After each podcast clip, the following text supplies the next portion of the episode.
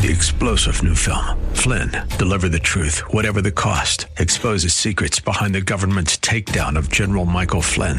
Flynn knew what the intel world had been up to. He ordered the first audit of the use of contractors. This set off alarm bells. He told the truth. He was the most dangerous person for Donald Trump to hire. They had to get rid of Flynn. Flynn, deliver the truth, whatever the cost. Available now. Watch it today. Go to salemnow.com. Salemnow.com.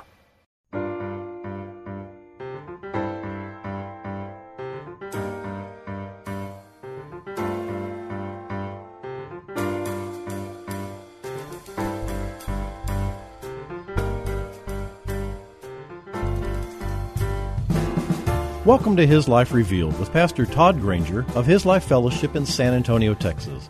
We're glad you've chosen to join us today.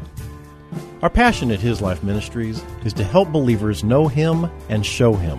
So we keep it simple. It's just about Jesus. Our prayer is that the Holy Spirit will make His truth plain to you so you can walk in freedom and enjoy the life of union that God has designed for you to live. And now, here's Pastor Todd. Take it to the Lord in prayer. You know, you're in union with His Spirit. I don't think there's anything that you can tell Him that He doesn't already know, not even the depth of your sorrow or pain or joy or whatever you're going through. But taking it to Him in prayer allows you to recognize that He has it all, that you're literally living in His presence, that you possess His life and entering into agreement because prayer is really what it should be. If, if it's what it should be, it should be entering into agreement with the Father's heart and will concerning every situation. That's what we pray. We pray for His will. Not that His will won't be done, but that we are a party to it, that we enter into it, that we worship Him in the midst of it now, that's what makes prayer powerful for us because it's not a matter of you invoking the power of God, it's you entering into the flow, the activity, the working of the power of God. And how sweet a privilege it is that He allows us that. That He allows us to enter into the counsel of the triune being, to hear His counsel in the very depths of our being and saying yes and amen. Well, today we're going to start the fifth and final chapter of the book of James. I'm going to remind you of some of the context of this. And that is, James is not just writing to one fellowship or one church. He is writing to the Jews of the dispersion.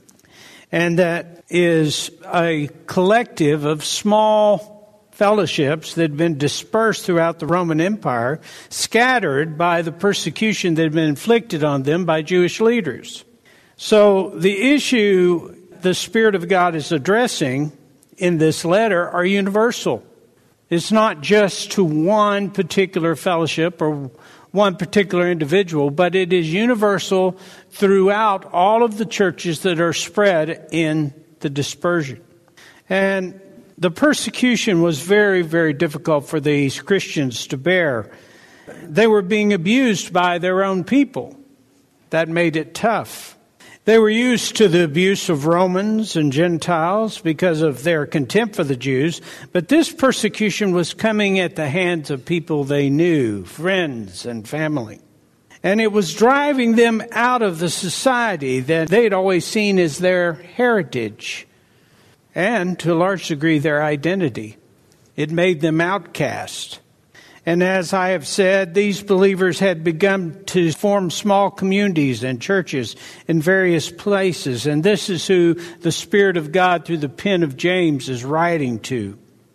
And what we know, because of the ongoing exposition of James is that he is calling these people back to faith. He's calling them out of carnality into faith. Now we talked last week about what exactly carnality is and what it means to walk according to the Spirit, which is very important if we're going to understand why Paul's writings, and James' writings, and most of the New Testament has a reoccurring theme that calls believers either out of the deception of, of uh, uh, false teachers, out of the deception of Judaism, out of the deception of living to the law, and out of the deception of carnality, which is the umbrella which all of those things live under. So, it was tough for them. They were really getting used to a whole new normal. They had gotten used to the idea that they were living under Roman persecution. They had gotten used to the idea of what the Jews had to remain within their society to avoid some of the conflicts with the Romans. And they had continued to live and trade within that society for many years. And then with the change of Roman leadership, suddenly we had a change in the Jewish leadership's approach to Christians. Many of them had become Christians after Pentecost, and there were Jewish fellowships or uh, churches, Christian churches out there that had been largely ignored and tolerated. In fact, some of these Jews attended both. But no longer was that possible. Now they were ostracized. Now they were rejected. Their lifelong associations had been cut off from them. Their, their financial security, their established homes and businesses had been threatened. And many of them were on the run. They were struggling to provide food and shelter for their families, and they were being taken advantage of by their own people and as always, the Romans and the Gentiles. They were no longer insulated by their community, but were easy targets for the wicked. Now, there is in all of this, of course, that temptation for them to return back to Judaism and or go underground in their Christianity and live in self-protection and bitterness. In our text today, James is once again warning against living to the world and living to the flesh, having an external perception. He is going to talk directly at the beginning of this to the wicked wealthy, which would be verses 1 through 6. He'll address them head on. And I'm going to explain why he does that. But just because he's talking to the wicked wealthy, don't think you don't have a dog in this hunt and go off to sleep. Because we're going to address exactly why he does what he does. A few theologians that I read believe that James is addressing wealthy members of the congregation, but how many of these believers would have been wealthy and have, if they were, would have any interest in what he would have had to say in this message? Secondly, James makes it clear in this text that these people are going to be judged by God and they're going to face his eternal wrath. So these are not believers he's talking to. It's unlikely that James had any expectation of the wicked wealthy actually hearing this. Now, there's another reason for James, uh, James addressing the eternal peril of the wicked wealthy, and that is to illustrate an insidious work of carnality that had already begun to settle in the souls of these believers. The enemy and the world cannot take you out of Christ. There's an emotional threat there, but he, they can't do that. They cannot change who you were born again to be. That can never change. Your behavior won't change it. So that leaves them with only one option. That is to change your definition of life from eternal to temporal, from spiritual to physical, from faith in God to hope in man. In this way, the enemies of God work to destroy the, his children's ability to live in an intimate relationship or fellowship with God and create for them a carnal way of living. It keeps them in a carnal state. It robs them of the true joy and wondrous anticipation of all that God has for them in this life and in eternity. We as Christians must choose to either live by faith or live the way the lost man does. We live by faith, not by circumstance or the experiences of life. Now I mentioned this verse in Bible study, but Romans 1:17 is a verse that we quote quite often around here. And it says, For in the gospel, Paul writes, For in the gospel, the righteousness of God, the righteousness of God is revealed, both springing from faith and leading to faith, disclosed in a way that awakens more faith. As it is written, and forever remains written, the just and upright shall live by faith. We are born to live in the righteousness of God. That's salvation. If you're a child of God, you were born to live in the right standing, in right relationship, in the righteousness of God. That sprang from faith into salvation for us. And it made us alive in Christ as new spiritual beings that were made to live by faith. By faith into salvation, recreated, reborn, or born again, to live by faith. And in living by faith, what happens? We shall be awakened by the experiences of life by the situations that we live in, by just living life, we will be awakened to greater faith. And that's the process of maturity. We're born into salvation, and as we're born into salvation, we learn that we have to live by faith, but we don't have a clue what that means initially. We think faith is just the first step to get us into heaven, and that was all the walking we thought we would have to do. But we found out that that isn't the case because all that the Bible tells us about what the abundant Christian life is requires faith. And what's even worse about that, not only does it require faith, but in order to know faith, it requires you to live in a world that has lots of trouble. In a body that has lots of trouble in circumstances that are not necessarily pleasant. And in living life from cradle to grave, we experience a lot of things. And even before we come into Christ, what we knew or what we came to know before we came into Christ now comes under the context of faith because now I can see God in it. Right? And now on the other side, I've learned that faith is not just knowing the Bible.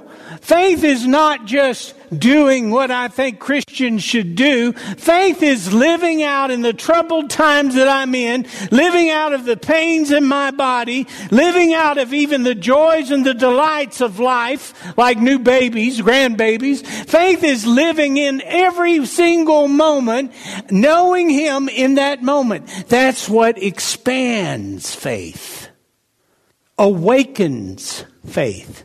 I call it provoking faith. Now, we like to complain about our bad situations, the difficulties.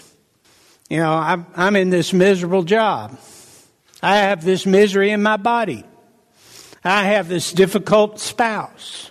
And we want to complain about those things, but those are the very things that God has allowed us to have in order to do what? To be miserable or to awaken faith? That's exactly what he's done. This greater faith is a greater knowing and revelation of Christ who is your life. So we have a choice. We can live this life according to the flesh and endure the highs and lows of our existence here as the godless do. Or we can live life by faith and know whatever we experience is an awakening to greater faith that will inspire eternal hope and everlasting joy. Romans 8:18 8, Paul wrote, "For I consider from the standpoint of faith that the sufferings of this present life are not worthy to be compared with the glory that is about to be revealed in us. The glory is in you. Christ in you, the hope of glory. But you can't see it. But you know it how? By faith. Exactly. So by faith, I know the glory that one day will be revealed. And here's what I know by faith about that glory. That these present sufferings are not even worthy to be compared to it. That's what Paul is saying. The difficulties of this life are, don't even compare. So why am I complaining? Why am I why am I bitter? Why am I angry? Why am I constantly calling out to the Lord and saying, Why have you left me in this place? Why am I doing that? Because I have forgotten who I am and I have forsaken faith. Now, you say, but Pastor, it says very clearly we're to bring our troubles, take it to the Lord. Everything we take to the Lord. You know why you take it to the Lord? So you can get some perspective so you can get some clarity. And I'm standing there with my little sack of problems before the Almighty God who is holding the universe together. And I'm saying, Lord, Savior of all, Creator of all, God of God, Kings of Kings, glorious Lord, would you just take a look at these problems? And you know what He says? Put them down and look at me. Put them down and look at me.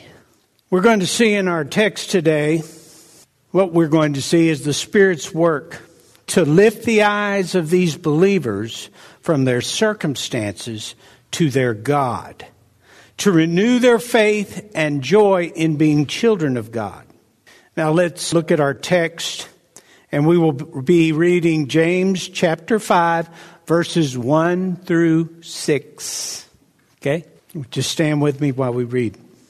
James chapter 5, verse 1 through 6. James writes, Come quickly now, you rich who lack true faith and hoard and misuse your resources. Weep and howl over the miseries, the woes, the judgments that are coming upon you. Your wealth has rotted and is ruined, your, and your fine clothes have become moth eaten. Your gold and silver are corroded, and their corrosion will be a witness against you and will consume your flesh like fire. You have stored up your treasure in these last days when it will do you no good. Look, the wages that you have fraudulently withheld from the laborers who have mowed your fields are crying out against you for vengeance. And the cries of the harvesters have come to the ears of the Lord of Sabaoth.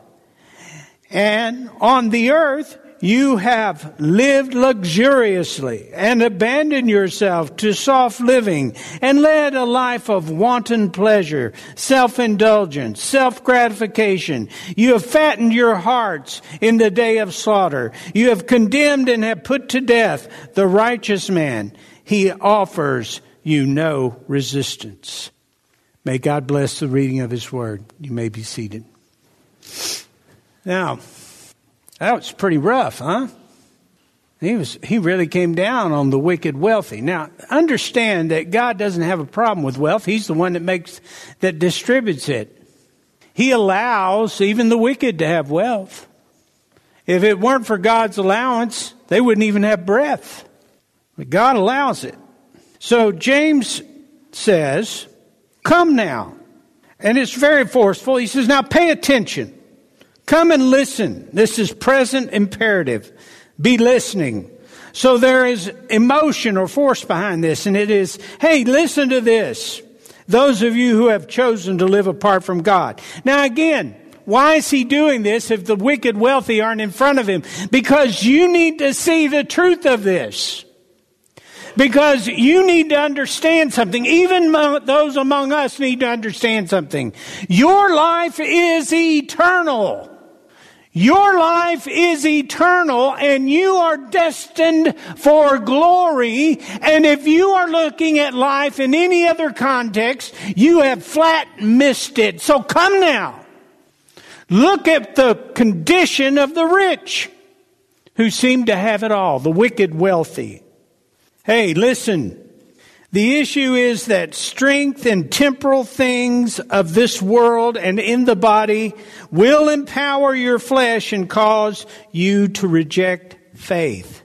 The rich are empowered to live in this life, to live apart from faith. The challenges of life are to provoke faith and reliance on God. So wealth is not inherently sinful, but living from wealth is.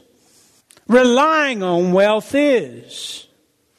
Having your security in wealth is. I don't care what all of the prosperity gospel guys tell you.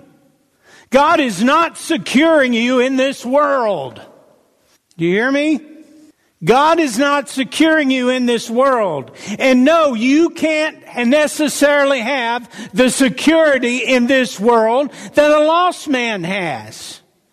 And so those of you who are looking at the wealthy or the wicked wealthy and saying, you know what, I think that'd be good. You are carnal in your thinking. You don't know who you are. You are distracted because you lust after the things of this world. The rich are empowered to live apart from faith. And listen, it's not just the rich. The individual who's highly intellectual, the individual who's very attractive, the individual who's powerful in personality, the people who are successful with people, they're empowered to live apart from faith. Now, that doesn't mean you can't be a Christian if you're attractive. It means that you have a choice and everything that would empower your flesh will empower you to live apart from faith. Anything that you can say, my flesh has, my flesh can glory in, my flesh is able to, is you stepping away from my God who is able.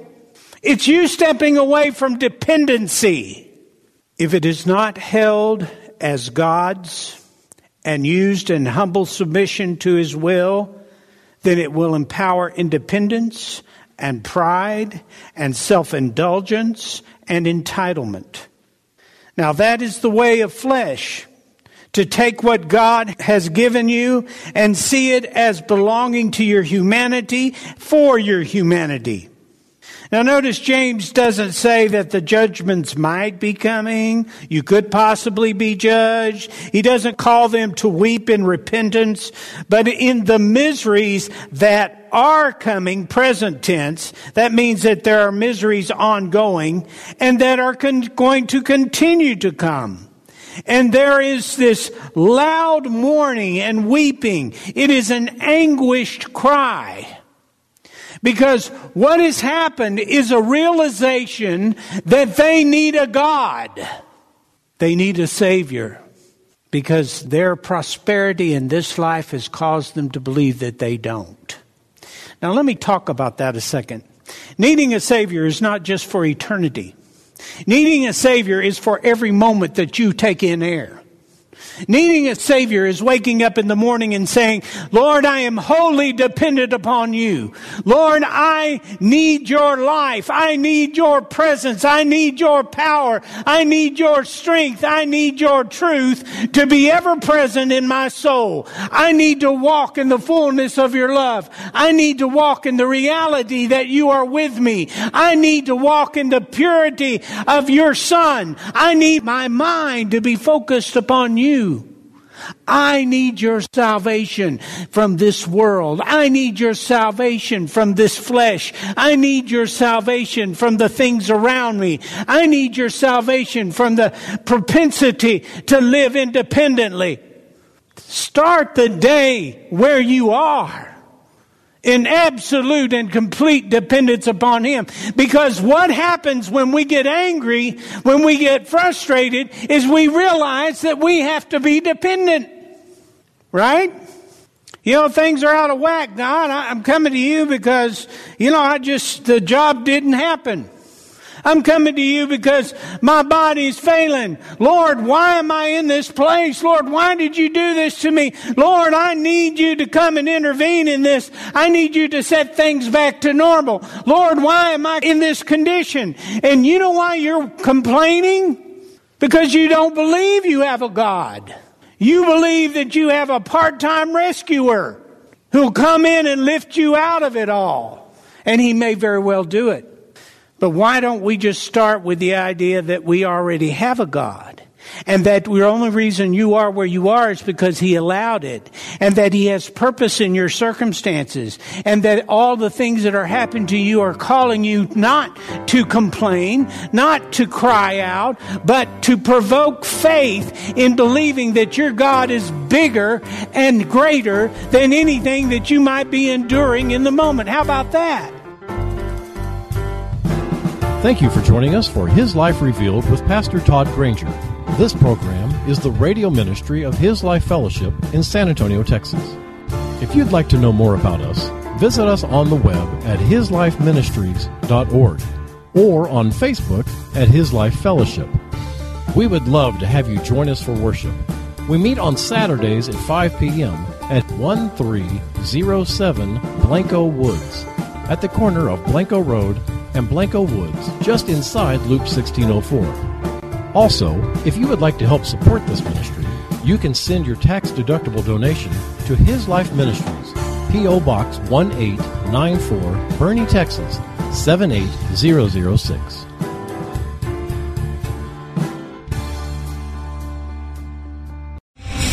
Star general Michael J. Flynn, head of the Pentagon Intelligence Agency, knew all the government's dirty secrets. He was one of the most respected generals in the military. Flynn knew what the intel world had been up to. He understood its funding. He ordered the first audit of the use of contractors. This set off alarm bells.